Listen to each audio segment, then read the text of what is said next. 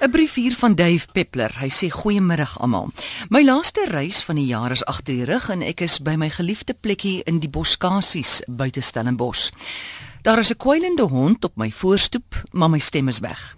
Verlede week in Ethiopië het ons toergroep van Live the Journey 'n Rasta dorpie besoek. Ethiopië is natuurlik die bakermat van die Rastafariëns, want die spannetjie glo dat Haile Selassie, ook bekend as Ras Tafari Makonnen vanwaar die huidige naam die direkte inkarnasie van God is. Wat ek nie altyd verstaan nie, is hoe soveel zolle mens kan salig maak in die Bybelse sin natuurlik. Nou een van die salige gevolge van reis is dat terwyl mens weg is van jou bekende en veilige omgewing, jy soms 'n helder en logiese perspektief op jou en ander se bestaan kan vorm. So was dit weer in Ethiopië en ek wil dit graag deel. Ek het besef, indien ons nie nou wakker word nie, sal ons binne 10 jaar wakker word in 'n voorstad van Beijing, oorstroom van Chinese.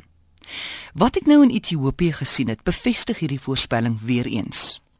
As jy dink, China het 1.4 miljard inwoners, groei byna onbeheerst en so 'n organisme verteer grondstowwe soos 'n monster. Wat doen hulle? Bevolk eers die res van die planeet, vestig gemeenskappe en infrastruktuur en begin versamel en terugstuur na China. Nou in sigself is hiermee niks fout te vind nie, maar dis die skaal wat my benoud maak. China het soveel geld beskikbaar vir uitbreiding en is so aggressief dat geen regering of individu enige verweer daarteen het nie. Reg oor Afrika verskyn skouspelagtige stadions, presidensiële wonings, duisende kilometers spoorweë, lughawens ensovoorts. Die groot oorname wag geduldig vir alle skakels om in plek te kom. Nou die credo van die Afrika Renaissance gee my swybrand. Herformuleer asseblief na Chino Afrika Renaissance. Hoekom is ek so driftig hieroor? Verlede week in die Oumou Vallei, 'n wêrelderfenisgebied waar die Moorsi stam woon, het ek verneem dat hierdie unieke mense uit hul hartland verplaas gaan word omdat die Chinese 'n duiselig wekkende groot suikerrietbedryf hier gaan vestig. Nou hierdie mense woon hier sedert die vroegste tye. Hulle is onlosmaaklik aan hul unieke aarde verbind, nie net fisies nie, maar ook geestelik.